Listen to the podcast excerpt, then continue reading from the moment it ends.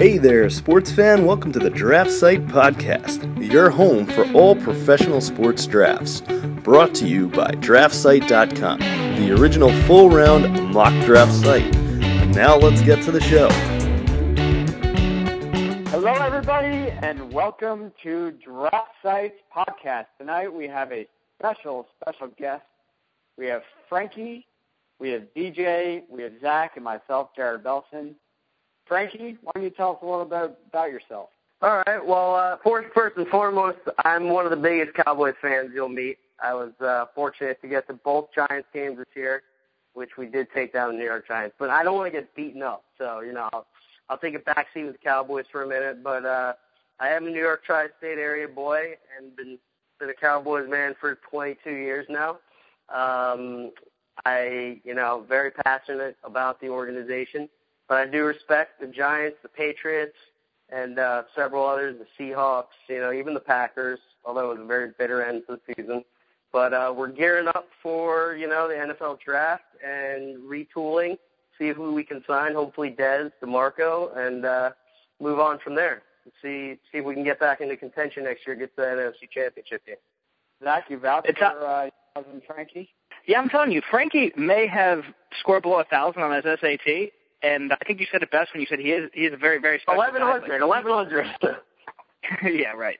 Uh, rounding up two hundred points. Uh, but he, he does know his football. He does know his football. He's very, very passionate about football. And I thought he'd just be a, a you know, a, a voice for the common man. Because I feel like, you know, sometimes with me and D J, it gets a little too academic, you know. So I thought we'd bring in Johnny. Frankie, I mean. Zach, I think you're giving um, yourself too much credit, but all right. uh, I'm I'm thinking New York area guy, Cowboy fan. I'm thinking he's probably going to be working on uh, Chris Christie's uh, presidential campaign run is, is what it sounds oh, like to me. Oh, boy, our snack man right there. Snack bar Christie, yeah. Hey, I, I could be. You know, I could be. But I am one of the more humble Cowboys fans. I'm not so in your face when I go to Giants Stadium. I cover up my, you know, all my tattoos and stuff. No, but all my paraphernalia. I don't like to get beaten up. So, you know, I like. I do enjoy discussing football at great length, which I do with Zach yeah, all the time. So. I definitely respect Chris. Definitely respect Chris Christie uh, staying with his roots there, and that that whole kind of controversy that was a non-controversy. I'm I'm really glad that he didn't just bow down and say, "Oh, I'm going to root for the team that's in the area." Good, you know, good for him. Uh, I think yeah, he stood up. I I appreciated it for sure. Yeah, it's about as non of a controversy as this Deflategate controversy oh. that you can't hear enough of. Zach, I know you love talking about it. What are you? I like talking about it because I think it, it, it's a valid thing. Like, you know, guys like Brady with smaller hands who like to get like a little more skin when they're touching balls. Uh, you know, they deflate it. Guys like Rodgers that, you know, have been playing with balls their whole life as well. Like, you know, a firmer, bigger ball because it fits in his bigger hands. But I think it's about moisture. And I think Tony Romo said it best when he said it's really about moisture. Cause, you know, he, he he likes his balls wet, and I think that helps him get like a good grip on it. But, you know, it's all it's all preference. Yes, wow, sir. Wow, you just took that to a whole new level there, Zach. Frankie, what are your thoughts on this whole Deflategate thing? Deflategate, I mean, there's something to be said about it more, I think, because it's about the third scandal they've been in than anything else. If it were, you know, even the Giants, Cowboys. I mean, probably not the Cowboys because they're, you know, never short on controversy. But I think if it were just a regular team, even like the forty-niners, it would have been buried in the first day or two. But I think it has so much substance because it's about the third time that they've fallen into something like this. And there's probably going to have to be – someone's going to have to take the fall for this one. There's going to there's going to have to be some kind of suspension or, fine, you know, high fine. But I also kind of sympathize with Sherman when he says that these guys are, you know, Goodell's at Kraft's house the night before the N F C Championship game. It's a little just, even if that's okay, let's not make it so public where, you know, it looks a little uneasy for a lot of people. So it's not really sitting well with me. I'm tired of talking about it, to be honest.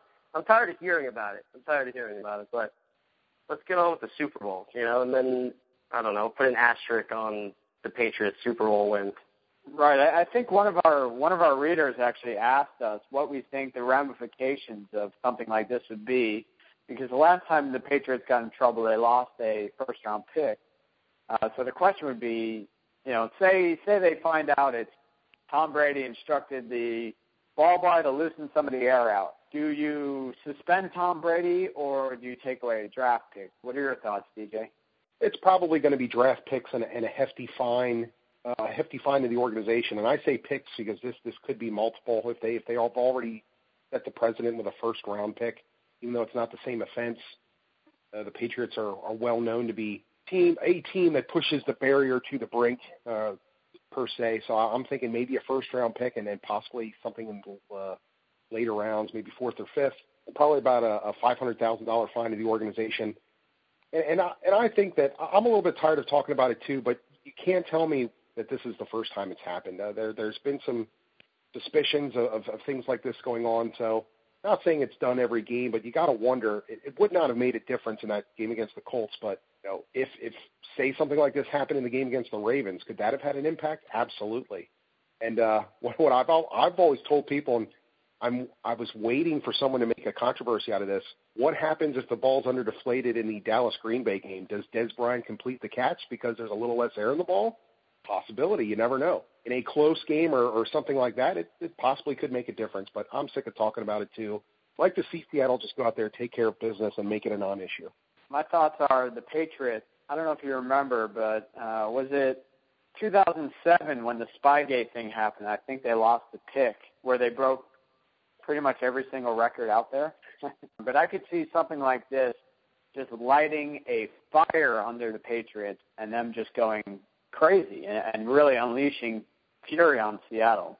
Uh, I don't think that's going to happen. I think a lot of people are starting to point to that. I think a lot of uh, people in the media are like, oh, this is probably the worst thing to happen to Seattle. But, I mean, I promise you it's not going to affect Seattle. I promise you New England's going to do nothing that surprises Seattle, and I still think Seattle wins this game. Um, uh, having Bobby Wagner back to, to look after Shane Vereen, I mean, I really don't see them getting a run game going. I think they're going to get one-dimensional, and uh, I'm hoping for a close game, but, I mean, I would not be surprised if Seattle does what they did last year and uh, runs away with it. It's the Super Bowl. You know, you could say, oh, well, the, the Patriots are going to be so fired up. I mean, it's a Super Bowl. I mean, did, do you, there's no higher stakes in professional sports, nothing like this. You, the, Richard Sherman is making remarks because that's what Richard Sherman does is make remarks, but I promise you it's not going to change the way they anybody approaches the game. I think Seattle's feeling good about kind of proving everyone wrong, and, and they're still going into this series thinking they're underdogs. Frankie, who do you think is coming out of this one alive? I think Seattle loves their positions because they're getting no media attention. Pats are getting all of it, and Seattle is already very calm and cool for a young team. I mean, look at Russell Wilson. He's he carries himself like, you know, cool Joe, and he's going for back-to-back Super Bowls in his first three years. It's pretty ridiculous and unprecedented. And they wear his, you know, they wear his demeanor on their sleeves. Same with uh, with Sherman. I think they're completely fine. If anything, I, I agree with Zach. The, the blowout could go Seattle's way. I don't think there's any blowout the Pats way. So I'd I'd favor the favor the Seahawks by, you know, touchdown. D J, I have a feeling I know which way you're going, but I'd like to hear it anyway. Uh, I'm I'm going the way of Seattle. I'm thinking maybe it's a little bit closer just because I see Seattle getting out to a big lead. And New uh, New England scoring a couple of those garbage touchdowns late in the game where Seattle will just be trying to keep everyone in front of them and keep the clock going. Uh, if I'm prognosticating and picking a score here, I'm going to go thirty-eight twenty-six in favor of Seattle. I, I, scoring. I, I think the other thing that we're really going to have to see is that, that last game, the, the effectiveness of Clay Matthews, again, being that spy and really kind of watching Russell Wilson. And I think that was a, a large part as to why Seattle's offense was so bogged down early in that game. A, a large um, portion of that offense depends on Russell Wilson creating things with his legs and opening opening up running lanes for, for Marshawn Lynch and some, you know, getting out in the move and rolling out when teams are thinking about, you know, he's going to run, and then he actually, you know, hits a big play downfield. I think uh, Russell Wilson is really going to have to establish uh, some sort of running game, some cadence, some rhythm early in that game, and I think it's going to open up uh, some big plays there. And uh, we're probably going to see a, a defensive touchdown or two on the Seattle side of the ball. So I think uh, they, they step on New England early, and uh, New England gets some, some garbage touchdowns late, but I like them by uh, by twelve in this game. What about you, Jared? Give me some rationale why the Patriots win. I don't know. You know, I hadn't actually made a choice yet on who I think was going to win this game. I, I think it's – I think the Patriots might, you know, try to do everything they can to stop the, you know, to to run it down their throat. And I think they're going to find that Seattle's a little vulnerable uh, in the middle. And next year, that's maybe where they're going to be focusing on the on the middle of their line, the defensive line to draft. Um, and I think they're going to run the ball a lot more. And Seattle's going to be prepping for, you know, for the uh, for the pass. But then again, Seattle's such a complete team this year. You know, New England's going to try to focus on stopping their run and force them to throw a little bit. And I think they have some shutdown corners. So I'm going with New England by about seven. Um, I think, you know, they'll they'll get off to an early lead. Seattle will kind of make a comeback, but New England will end up holding them off. And I'm going to say twenty-eight twenty-one New England. All right, I like it. I like it. So I want to I want to go on to some of the emails that we received this week. Well, besides besides Rick, who just said uh, we're losers, we're going to go on to... Don't lump me in with that. Don't lump me in with that. We'll prank him with that. This is his first show. Well, the good thing is he didn't say that about the podcast, so it's okay. Can you read what he uh, said? Can you read what he said? Subject was losers, and the body just said, you are an absolute fool. So, unfortunately, he didn't make any uh, allusions to, you know, what he was talking about, so we can't address him. He's having a bad day. It's okay. Everyone everyone has their days. And you know what? I appreciate anyone who comes to the site. We appreciate anyone who is corresponding with us. We appreciate, and we're going to try to address some of these on the call. So John Lynch, not spelled the way you think, uh, talked about the Eagles here. He said a few things. The Eagles are not going to draft three cornerbacks in the first four rounds. Trying to seriously doubt if Ifo Ekpe-Alamu lasts in the third round. Denzel Perryman is still there in round two. He thinks the Eagles will take them and get more offensive line help later in the draft. So let's, uh, let's address the first point. The Eagles, do you think they'll draft cornerbacks early in this upcoming draft? It's tough to tell, especially when everyone's talking about that they have, you know, some sort of uh, infatuation with Marcus Mariota, which obviously with Chip Kelly's background, it's not too hard to understand why. But uh, the Eagles are a team like the Seahawks, like the Chiefs in recent years, where you really don't know where they're going to go. They're a very, very, very difficult team to forecast. Uh, when you have somebody like Chip Kelly, one of the college coaches that's come in and been immediately successful, I think part of the reason, a big part of the reason why they're so successful is because they know how to evaluate college talent better than most, and they don't come from the traditional coaching trees.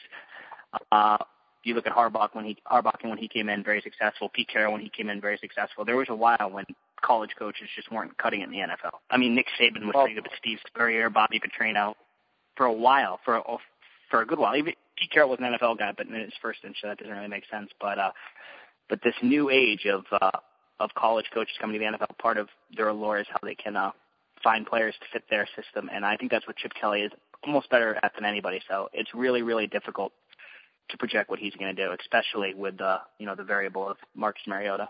How about you, Frankie? I know you know the Eagles pretty well. The Cowboys play them twice a year. What are your What are your thoughts? Do you think they'll take uh, cornerbacks or Denzel Perryman if he falls to them? I mean, honestly, I think the Eagles need to work on their defense. I don't think they have a problem scoring points.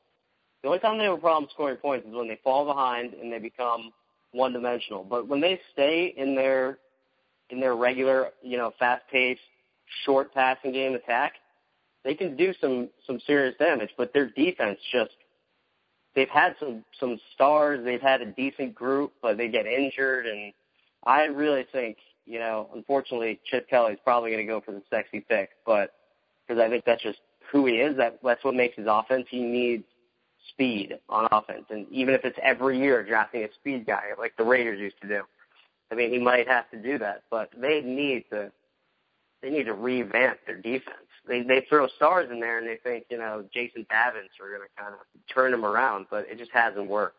So I think you shy away from the offensive side and you work on your defense, try to stop some people, trying to stop, you know, the Cowboys and the Giants, who usually have pretty good, if not top five offenses. You know, you got to work on it. So I think that's where you look if you're the Eagles. Well, with the Eagles mock draft, looking at it right now, obviously the mock draft changes every time we add someone or delete someone. Uh, when we move it around, it has a domino effect on the entire draft. So sometimes you can look at it, there might be three cornerbacks, and that might be by design. It might be, you know, just how it fell when we uh, updated the first round. So right now we actually have them taking P J Williams in the first round, A J. Cann, the guard from South Carolina in the second round. Tyrus Thompson, the offensive tackle from Oklahoma in the third round. Darrell Eskridge, the safety from Syracuse. Devante Greenberry, the wide receiver from Houston, also in the fourth round. Bryan Bennett, the old Oregon uh, Q B, who actually played at Southeastern Louisiana in the fifth round. Devante Davis, wide receiver, U N L V. And Saquon Edward, Edwards, the cornerback from New Mexico in the seventh round. D J, tell us, why uh, why do these picks make sense? Well, there, there's a number of different directions they can go. I really don't think the Eagles are going to go into this draft saying this is the area we got to concentrate in round one. There, there's a couple of different areas, and some might be just to kind of get that top player, might not really be the position of need. Don't rule out the Eagles taking a big wide receiver, kind of like they took someone very tall with Jordan Matthews. It really panned out. The fact is they took that, that chance, a one-year deal uh, to bring back uh, the, the oft-injured wide receiver um, and, uh, you know, getting rid of uh, getting rid of Deshaun Jackson. And, and the fact is that uh, Jeremy Maclin may actually have kind of exceeded expectations, and, and the money that he might command might be a little bit more than what the Eagles are willing to pay, especially with his injury history. Uh, so I really think it's going to come down to the Eagles have two big people they're going to have to look to re-sign in the season. It's going to be Jeremy Mac, Jeremy Maclin. It's going to be Brandon Graham, the former first-round pick out of Michigan, who's doing a better job at, at that outside linebacker position. He's not the full-time starter, but he's the guy you can put on either side, and he's really a valuable asset to the Eagles. And he's really going to get a payday. He's, it looks like if he hits the open market, he's a guy that's going to get about twenty-five to thirty million dollars as a situational pass rusher, and has played well against the run, better than, than we've seen in the last few years. So I think one of those two guys is probably going to walk, and I think that could dictate where the Eagles actually go early. I do think it's it's very ironic that what I've talked about on the show for about the last month, where people were you know, talking about pipe dreams of Marcus Mariota, and that you know it's a possibility, but the Eagles are really going to have to give up a lot to move up that high. And I kept saying, watch out for Bryan Bennett. He's a he was actually the starter ahead of Marcus Mariota. Mariota got his chance because of the injury that uh, Bennett suffered as, as a freshman, and he just kind of took the chance and ran with it. Bennett was a was a five-star recruit, and Marcus Mariota was a three-star recruit. And I've I've talked about the fact that you know he's a guy that knows the system. He could be going back, and lo and behold, every article you saw this week was, oh, the Oregon quarterback that everyone's talking about at the Senior Bowl, and it's not Marcus Mariota, and Eagles are in love with him. So I hope people really been listening to the podcast for about the last month and a half, because we called that long ago. And um, A J. Cann in the second round, because the Eagles, we really saw how effective they were two years ago when all of their offensive linemen started all sixteen games. Of course, that was not the case this year. And uh, I, I think there's there's one key component um, uh, along the line, and, and I think there's been a lot of injuries along the interior. We saw Evan Mathis go down. Um, uh, Todd Harriman is actually the longest-tenured Eagle, and uh, I think he's probably going to be let go this year. So A J. Cann kind of gives them that long-term solution, an interior lineman. I think we're going to see the Eagles go somewhere there early in the in the early rounds of the draft. Quick story on Brandon Graham. I actually met him in a bar in Ann Arbor, Michigan, right before the draft. I said to him, do you think you'll go in the first round? He said, I'm going to go in the top ten. And I started laughing because at that time he was he was a fringe prospect. And uh, he ended up going number thirteen overall. Made me eat pie there. But he was actually a very nice guy. I made him sound very brash, but uh, he said it just, you know, confidently, but innocently almost as, as well. I hope he does get a lot of big payday. There, there, there were a lot of teams looking to move up to get him that year. The Eagles actually moved up, and the speculation was uh, a lot of the Eagles faithful, when they made the move to move up, they actually thought they were going to draft Earl Thomas. So Brandon Graham is turned out to be a pretty good player, not the impact right out of the gate, but uh, I think a lot of Eagle players would kind of like a do-over on that, seeing what Earl Thomas has done in the in the league at this point. And I think that, that year there was a lot of unproven defensive ends. Um, I mean, great ones. Jason Pierre-Paul was, was still young. Derek Morgan was a junior as well. Um, so I think they were looking for some more leadership, and Brandon Graham had just led Michigan to a successful season. Yeah, there were, that was that was a decent year for uh, defensive line. I mean, Ndamukong Suh was there uh, when in that draft. Gerald McCoy, Tyson Alualu, who went extremely early but turned out to be, uh, you know, not so bad. Dan Williams. So, yeah, so how about Denzel Perryman? Do you, do you see him being a fit for the Eagles, D J? he's a fit, but I really think that uh, that they're they're pretty they're pretty safe along the outside. It looks like the only uh, linebacker that the Eagles look like they're they're going to be losing if if Brandon Graham does come back is going to be Casey Matthews. So we could finally, be, uh, even though he played a little bit better last year, we've kind of always affectionately referred to him as the uh, uh, the the Frank Stallone of the Matthews family. So he could finally be gone, but. Uh, I feel like Prealamu, of course, he's got the A C L tear, so I don't think he's going to be going in the first round. And he did measure in a little bit short at the Senior Bowl, under five ten, and has some shorter arms. Um, when you've got uh, that wingspan is something that, that's pretty important. We talked about that with Robert Gallery in the year he was drafted, and, and the fact that, that last year Darquez Denard actually slipped a little bit because of the length of his arms. And that's something with uh, Alamu, even though, you know, he's not playing now, obviously, being under five ten and the arms being a little bit on the shorter side, I'm I'm thinking he's probably going to slip into the third round. But there there's going to be some teams taking a chance on him. He could go in, in round two, but I don't see him lasting or, or going in the first round with the injury that he suffered. Well, Zach, I got another email, and I think this one's for you. Uh, it's not for you particularly, but I, I think you'll like the the email. It's actually one I agree with. It's Mark Ralston says um, – sarcastically, just what the Browns need. Dorial Green Beckham. We have him going in to the Cleveland Browns. He said, Dorial Green Beckham, another moody, stupid A who can't keep himself on a playing field. Pair him with Josh Gordon and the Browns will have matching suspended people. I'm improvising a little bit. The stupidity of this selection gives the Browns history with Gordon and Manziel is incomprehensible. He asked, what are we smoking? Do you agree with that? Uh, that uh, well, I mean, uh, I agree with the fact that uh, Cleveland probably needs a receiver, especially with uh, Josh Gordon's suspension looming. Uh, I he's got a point when uh, you know when you're having a problem keeping one receiver on the field to get another receiver with a history of you know suspensions. Uh, I would say actually, he says twelfth pick should be a wide receiver like Kevin White, DeVante Parker. Devin Funches, yeah, I'd, Jalen I'd say I, I'm looking at our mock right now. I'd say I would say I would say DeVante Parker over uh, uh, Green Beckham, even you know, even if you like Green Beckham more, just because of uh, from a personality standpoint, the last thing you need is like another young, challenged mind, not challenged, but you know, susceptible mind, you know, being uh, exposed to Johnny Manziel, the party animal. So I, I think no matter who you draft, you're going after you know people that are kind of going in the opposite direction. But um. I don't mind the Malcolm Brown pick for Cleveland. Uh, Green Beckham's a little high.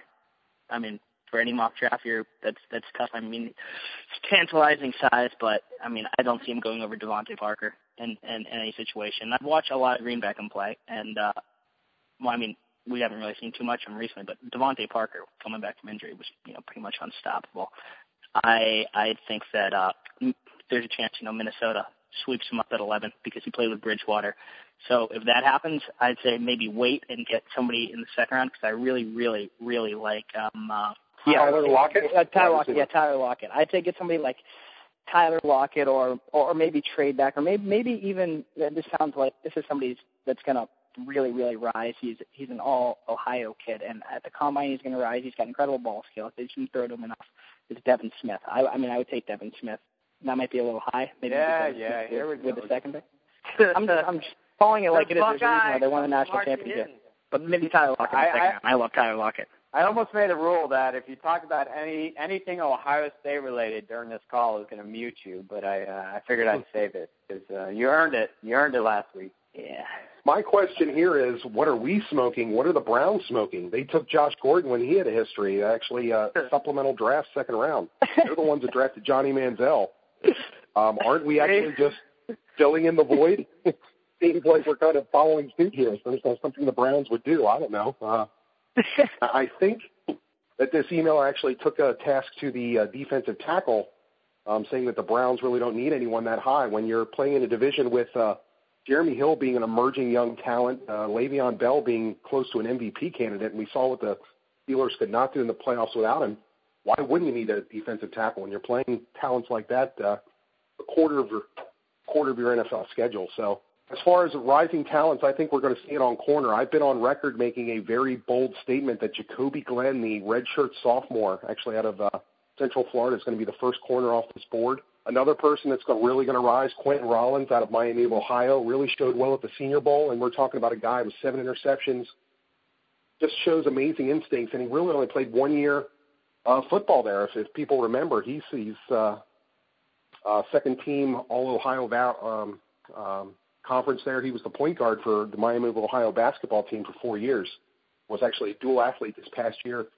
I think the N F L scouts have really kind of fallen in love with his athleticism and what he's done, just coming in there one year and, and being second in the in the nation in interceptions and all the uh, balls that I, I believe it was eighteen uh, passes defense during his senior year, and really showed well during the, the, the week of practice at the Senior Bowl. I think he's a guy that could find himself in the first round as well, and is going to take a lot of people by surprise. Frankie, what do you think the Browns' biggest needs are? I think you got to go with a wide receiver. I think in a way, you know, some people might say you need to build a foundation, go for the go for the lines. They have decent lines, but I think you, you go for almost a flashy pick, and you get you take a chance on Green Beckham. You already have Manziel. I mean, why not? Take take some heat off of take some attention off him. Maybe he'll actually fall into his his groove a little more. You know, otherwise, if the spotlight's on him, I don't see, unfortunately, as much as I do like him, I don't see him really thriving in that system in any way. So maybe you just take another gamble. As stupid as it sounds, as D J said, I mean, it's not smart to take another, you know, flashy, very uh, risky, but high upside kind of guy like Green Beckham. So maybe that's the smart play, and, you know, give it give another shot with Manziel, with a star receiver, and try to build around him a little bit, you know, in the later rounds. But take the flashy pick. I don't I don't see what you really have to lose right now if you're the Browns. Good point. He could be like the Mike Evans to uh, Johnny Manziel in Cleveland. I think the only other uh, possibility, we're not talking about flashy picks, they really took a chance and picked Markevious Mingo a lot higher than a lot of people suspected a couple years ago. He really shows flashes, but it's just for a couple plays a game, and then he disappears for long stretches. So if they're able to land some type of consistent pass rushing threat early on, maybe even like a Vic Beasley, it's a possibility there too, because they've just not gotten that st- consistent play out of Markevious Mingo. Again, another flashy pick, someone they took a chance on that hasn't quite panned out yet. Yeah, I was on a Cleveland radio show that year when Mingo came out, and I actually predicted that the Browns would take Mingo, and but I also said they would regret it because I, I hated him as a prospect. I just thought he was all potential and, and, and no real substance. And I think when it comes to the N F L, you need more than just potential. You need actually you need discipline and motivation and a mean streak and everything. So I I could see that. I like the I like the idea of that. Uh, you know, the thing about a team like the Browns is that they've addressed so many positions in the last few years, and it's tough to know whether or not they feel settled with those guys or not. Um, you know, even drafting guys, you know, when they drafted Mitchell Schwartz and John Hughes on the offensive and defensive line, I remember, you know, I was questioning those, but those guys are still on the roster, and they might still – you know, they still have some use for Cleveland, so it's it all depends on how the you know the new coaching uh, the new coaching assistants think and the G Ms, and I think it'll be interesting to see how the Browns actually utilize their picks this year and whether or not they think they're a few a few picks away or whether or not they try to trade back and really you know build out a fan foundation with the late round picks. D J. Um, Yeah, what team that's out there do you think needs the most picks? It's pretty obvious that the teams up front, but some of the teams up front of the draft, like Tampa Bay and Tennessee, I mean, we thought before the year they were pretty close. But still, with a couple lucky breaks, they could be close. I mean, which team really needs the most amount of picks going into this draft? Just the most amount of sheer picks, I would say the Raiders, just with what they have on the football field. Uh, maybe just the Jets' entire offense. They could just scrap that and, and draft an entire new offense. That might be a, a good idea. But I think those are the, the two teams really, really just need sheer picks and just have so many needs in so many areas. Because, again, I, Tampa Bay, for having the top pick, I can't remember a team with the number one pick overall in recent years that was in better shape than Tampa. They're really not that far away, especially playing in a division where a sub five hundred team won the title last year. So that's, I mean, they were – I guess theoretically alive for a division title until like week thirteen. It was pretty ridiculous. So it, Texans weren't bad last year. It may not take much to actually tip the scales in that division and go from uh, from a, a worse to first. I think you definitely got to go with uh, the Raiders or the Jaguars. Uh, actually, I would almost take the Jaguars over the Raiders. Other than young pass catchers, I mean, they, they really don't have a running back. Denard Robinson is the running back in the future. Defensively, they're, you know, mediocre at best. I still think they don't have a quarterback. And, uh, I mean, they could definitely use a number one receiver. They're they're the furthest team away. I think if you were to, you know, bet on a team to win the Super Bowl, you'd have to put them uh, at the highest possible odds. I actually think Oakland's not in that bad of shape because they have a quarterback. Uh, they have the same type of young pass catchers uh, Jacksonville does, but they also have, you know, a pretty solid defense, a surprisingly good defense, and Khalil Mack is a superstar in the making. Probably better uh, against the run than almost anybody in the N F L this year. And once the pass rushing skills kick in, he's going to be uh, the complete package.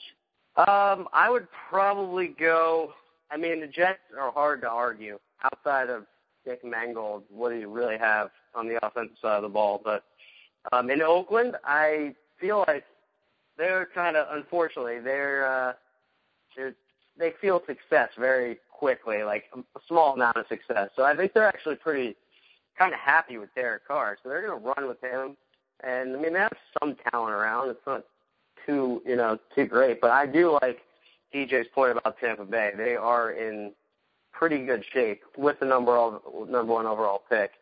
And, uh, you know, like you said, they weren't even too far out of contention this year. So you could easily see the, the Bucs having a solid year, getting into the playoffs, and Maybe maybe getting a home playoff game, winning one, and, you know, see what they can do. So I don't think the Bucs are in terrible shape. I think the Titans are, you know, Titans, Jaguars need a lot of help, a lot of help, both with their foundations as well as skill players. So that's where you need to, you know, trade down, eat a bunch of picks, you know, grab a bunch of picks and just start taking chances on guys. You know, that's the uh, the bottom six. They need.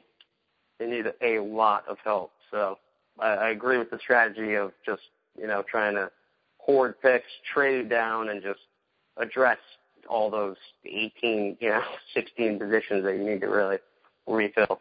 And who do you think, which team besides your Cowboys has the most depth and really could do without this draft if, if they had to? Honestly, it's got to be Seattle. Who else besides Seattle? I mean, they're...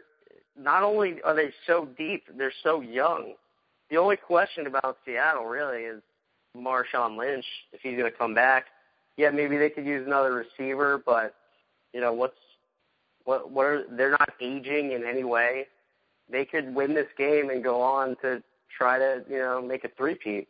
Um, I have a good buddy that's a Seahawks fan, and we've talked about if we can't re-sign DeMarco Murray and Lynch doesn't want to stay in Seattle, but at this point, it almost seems like he doesn't want to play football anymore, which is sad because he's just a man-child on the field, as you all know. But what if Seattle lands DeMarco Murray and Marshawn Lynch comes to Dallas? Could throw a nice little little change-up.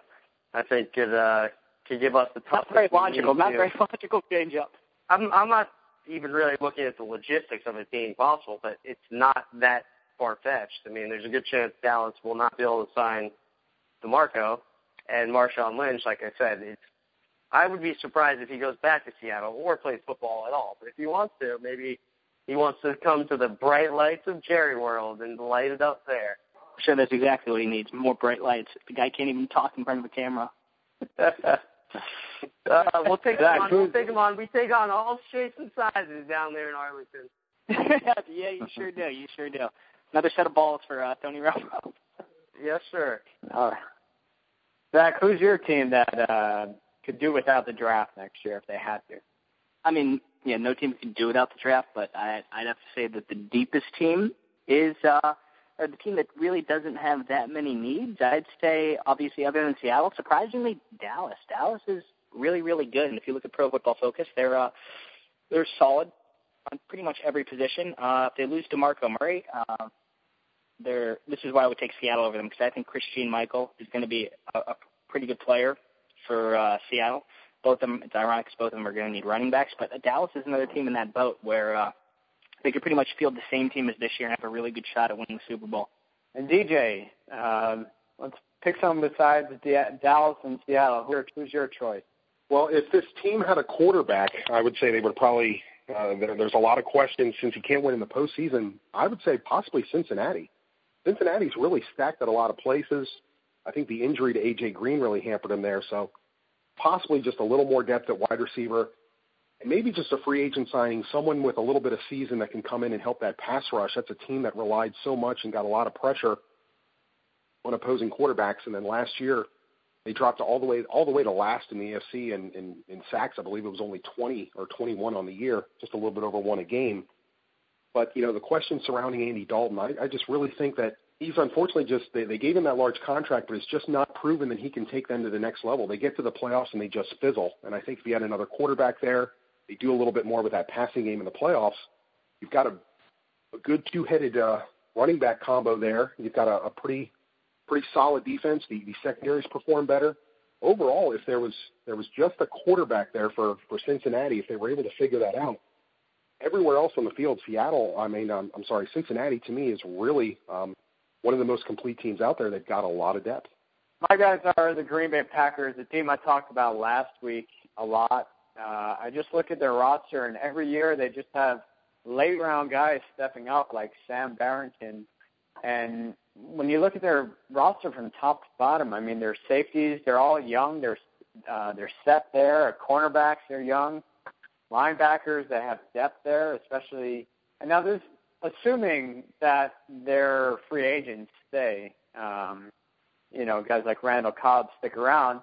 I mean, you still have Jared Boykin there. You have uh, Aberderis from Wisconsin. You have Jordy Nelson. I think their offensive line. Uh, if everyone's back healthy, they're set. I mean, you have you have a guy, you have a guy like uh, David Bakhtiari and Bryan Bulaga, Colorado. Um, yeah, I know it really helped them this year with Bryan Bulaga actually finding the field. Uh, they had two seasons where basically they had no production there. So I think the only other big hole there is going to be a defensive tackle. I think there's going to be some questions about who's going to be left patrolling the middle of the field. I think maybe using one of those top uh, picks, maybe somewhere in the first three rounds on a, a future stud that they can plug in, maybe more of a run stuffer, that B J. Raji type that's more like the nose tackle, possibly the second round if that Jordan Phillips uh, player from Oklahoma. I'm not as high on him, but uh, I know that there's a number of teams that could really get uh, a Jordan Phillips type at just in the middle to kind of anchor that line. They've got enough athleticism along the outside where he can just open up some holes for some linebackers or for some of those defensive ends to come in and make some plays. And do you not think B J. Raji is coming back next year healthy to this roster? Uh, I, I, unfortunately, he could be a cap casualty. I think he could be someone that uh, they, they take a look at, at what's what they're going to get out of him, and uh, I think they could cut their losses, and he could be someone that's actually on the street, one of those big names that we hear um, near the, the beginning of the season or the last round of cuts where uh, someone's suddenly available. We always see a couple of star names each and every year. To me, B J. Raji could be one of those players this year. Who are some other players that could be cap casualties, D J? Well, I think another name, I mean, the running backs when they get a little bit older, we're talking about the future of Marshawn Lynch, but also I think uh, Frank Gore is going to be a name. I actually thought it could have happened this year uh, with, with the, the drafting of Carlos Hyde, and unfortunately thought that uh, we'd get a little bit more out of Marcus Lattimore, and unfortunately he chose to walk away from the game. I thought they were really kind of building a stable there, and we would see Frank Gore kind of walk away. But I think that, that he's a name. I think we could possibly see the end of Andre Johnson uh, as well in Houston. And we've seen DeAndre Hopkins uh, put up some pretty good numbers there and maybe assert himself as a number one receiver. So now we're just a couple years ago, there was always talk about who do they get to complement Andre Johnson, who do they get to complement Andre Johnson. I think this year it's going to be more like who are they going to get to complement DeAndre Hopkins because – Uh, that there's really an, an option on uh, for the contract for, for Andre Johnson. I believe it's about an eight million dollars roster bonus where we could actually see him walk, where, where the Texans could try and develop some more young talent there in camp and really try and go in a different direction and try and save themselves some money and actually go with another another player, although he's been wonderful for that organization for so many years. Uh, that's probably another big name that, that we could see uh, actually being cut loose before the season begins. Zach, what about you? Any big names that you think are going to be cut before the season? Uh, yeah, well, obviously Larry Fitzgerald. Uh, something's got to happen because he's not going to get that much money next year. Uh, R G three is most likely going to be cut. Uh, I'm not sure if we're talking about being cut or people being re-signed, but obviously Marshawn Lynch, DeMarco Murray, Randall Cobb uh, is another name. But uh, I mean, I think the biggest name, like like an Andre Johnson type name, is Larry Fitzgerald. And I think people have been talking about it for almost a year year now. It's been a storyline. So uh, I don't know. I I, I could see him if, if he doesn't restructure the contract. I wouldn't be surprised to see him in Minnesota. You know, where he's from, where he grew up, and uh, I think he'd be a perfect fit for them. Frankie, anyone we're missing? Uh, Brandon Carr. You guys probably don't care about Brandon Carr. I understand. But no, he's um, terrible. He's terrible. Yeah, he needs to be cut. I know. We got to get rid of him. We got to get rid of him. Um, outside of Brandon Carr, I would probably say, what do you do? I, I don't know if he gets cut, but I think when the Eagles get another body at quarterback, you got to do something with Nick Foles. I mean, I'm not exactly sure what you do with him because he's got the value, but I could almost see them. Yeah, partly in Mariota. Yeah, yeah. Get him in for Mariota, but then where does where does he move from there? Does, you know, a Jacksonville come and get him, take a chance on him? But they have Henny, I understand. Or, I'm sorry, they have Bortles.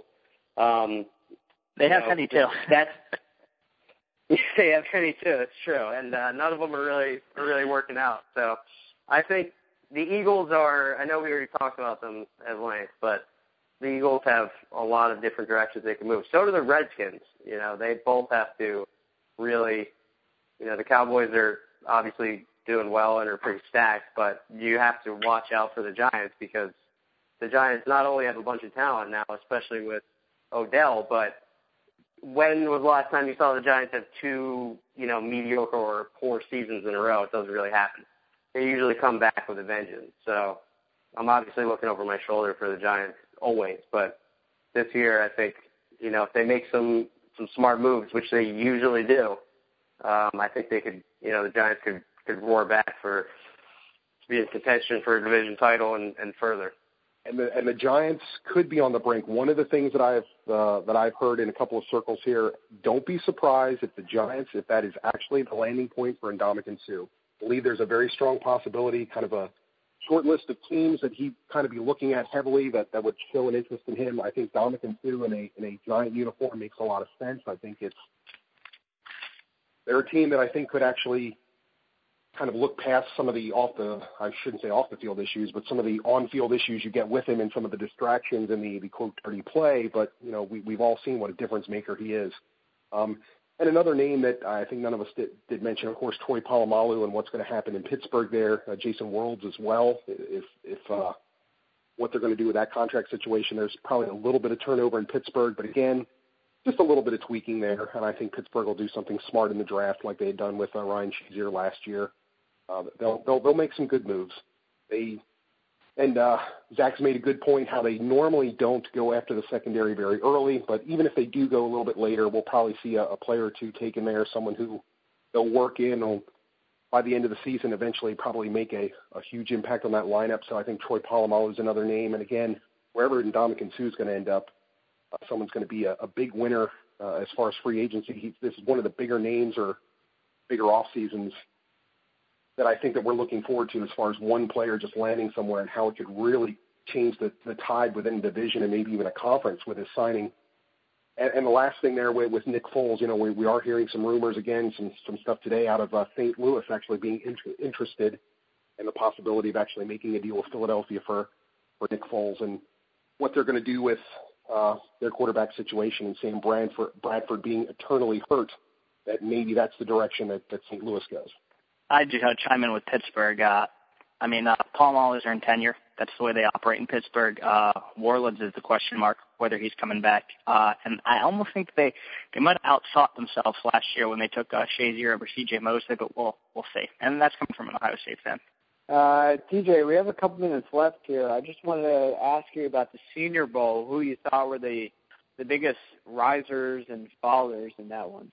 Uh, a couple of people along the defensive line. Carl Davis, uh, he, he actually did win the award for the best player at any position uh, during the, the week of drills, the defensive tackle from Iowa. Measured in a little bit uh, taller, closer to six five than that. A lot of people expected him to be in that six three to six four range, but six five, three twenty-one, looked very, very agile. I think he was a someone you would you would say would be a big winner. I think the running backs really looked well. This is Uh, the past couple of Senior Bowls, running back has really not been an area that's, that they've been known for where, where prospects have shined. But uh, Amir Abdullah played very well. Uh, David Johnson, the, the actually the prospect out of uh, northern Iowa, who you know, put up some, some very good numbers and is a very good pass receiver, had, a, had uh, in four games against, I think it is uh, one, one A talent, or F B S talent, as you'd say, three of the last four games he's played against an opponent like that, he's actually put over uh, one hundred yards receiving as well. So I think it was against Iowa, when Northern Iowa played Iowa this year, he had two hundred three yards receiving. He's a, and he's a guy at uh, about two twenty-five, two thirty pounds. Could even be, uh, you could use him as a dual threat, maybe even use him as that H-back type as well as a running back. So I think he's a guy that kind of intrigued a lot of people. Uh, Quentin Rollins, who I talked about, the cornerback from Miami of Ohio, who's only played one year of college football after basically having to choose between basketball and football, was kind of like uh, all world in Ohio in both sports, went the basketball route and is now kind of gravitating more toward football. Zach had brought up about Tyler Lockett. He showed, uh, showed himself very well. Uh, DeVante Davis uh, looks to be a probably a fifth to seventh round pick, big wide receiver out of U N L V. I think the fact that he showed up close to two hundred thirty pounds and was still able to run some Some pretty crisp routes, and I think if he's able to keep that weight and still runs in the four five to four five five range, carrying that much weight, he's going to attract a lot of attention as well. Uh, yeah, I think all there's a lot of receivers that look good. Sammy Coates looked good. Tyler Lockett looked good. Of course, I think Devin Smith looked good. Uh, and also, like like D J said, running backs. I mean, uh, um, Abdullah won the M V P, but, you know, Cobb looked impressive. David Johnson looked impressive. And I think uh, for me, the what I took away from that game was uh, Yale's, um, what's that kid's name? Justin Varga. Tyler Varga. No, Tyler Varga. Tyler Varga, yes. Yeah, Tyler Varga. I mean, every time he touched the ball, he looked good. And, uh, you know, my brother playing Ivy League football, I'd heard about him. So it was it was cool to see an Ivy Leaguer, you know, tear it up. I'm not sure if, uh, you know, that's going to get him drafted, but it was definitely a storyline. Yeah, I think they're, he's kind of similar to a Zach Zenner out of uh, North Dakota State, South Dakota State, who – they're good running backs, and I think that possibly as, as like a small fullback or someone who can catch the ball out of the backfield and make an impact. And, you know, he ran, really uh, was very decisive in hitting the holes and really just seemed to make good decisions, where a player like Zach Zenner, who wasn't at the Pro Bowl, I mean at the uh, Senior Bowl, but he did play at the East West Shrine Game, didn't look as impressive, although he is, I believe, the only person in the history to actually have three two thousand-yard rushing seasons. Uh, and, again, South, South Dakota State, a very good team. Uh, at that level of play, I thought that maybe he would get uh, a little bit of some looks as a fullback. Unfortunately, he didn't perform as well, measured in a little bit smaller, so he's probably a seventh round or, or free agent sign, signee somewhere that could get a shot. Probably looks like he'll be on a practice squad for about a year. But uh, Vargas showed very well. Uh, T J. Clemens looked pretty raw, too. That was a, that was somebody that could, you know, been the first tackle off the board, and there was a lot of buzz coming in, and uh, he really didn't look the part of, you know, the top tackle. All right. Well, Frankie, thanks for joining us tonight. Zach, D J, you too. Everyone, I hope you enjoy the Super Bowl. Any last words? Hey, Frankie, guys? Thanks for coming in. Yeah, thanks for having me. I appreciate it, guys. It was fun. Maybe it's something to tell All your right. kids. If you ever have any. How do you know I don't already have them? Hey, they're going to be Cowboys fans. I'll tell you that much.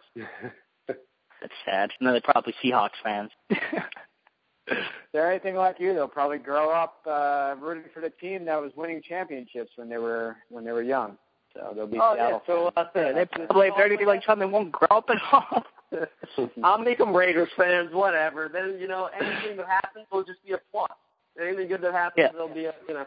Los Angeles Raiders. Yeah, you know, if you want them to work for DraftSite, then make them Raiders fans. They'll be interested in the draft every year. It'll be great. So. That is a good point. Thanks thanks for coming on. Uh, have a good week. And next week will be our last format with uh, any real N F L talk, and then it will be all draft from here until uh, until May. So, Earl Thomas, Earl Thomas, Super Bowl M V P. You heard it here first. We did. Anyway, any other guesses for Super Bowl M V P? I'm guessing Bobby Wagner. I'm thinking defense as well. So Earl Thomas is a good is a good selection. I'll go Russell Wilson. Seattle wins thirty to twenty-four. And I'm going to go with Vince Wilfork, shutting down uh, Marshawn Lynch. If Vince Wilfork wins the M V P, I will give you a million dollars, Jared. All right. Jared, wins the M V P and sees two people in a, in a car this week. So. Yeah, two people. You know, Jared, are you kidding me? Jared could win an apartment. All right, everybody. Well, thanks, uh, thanks again, and have a great week.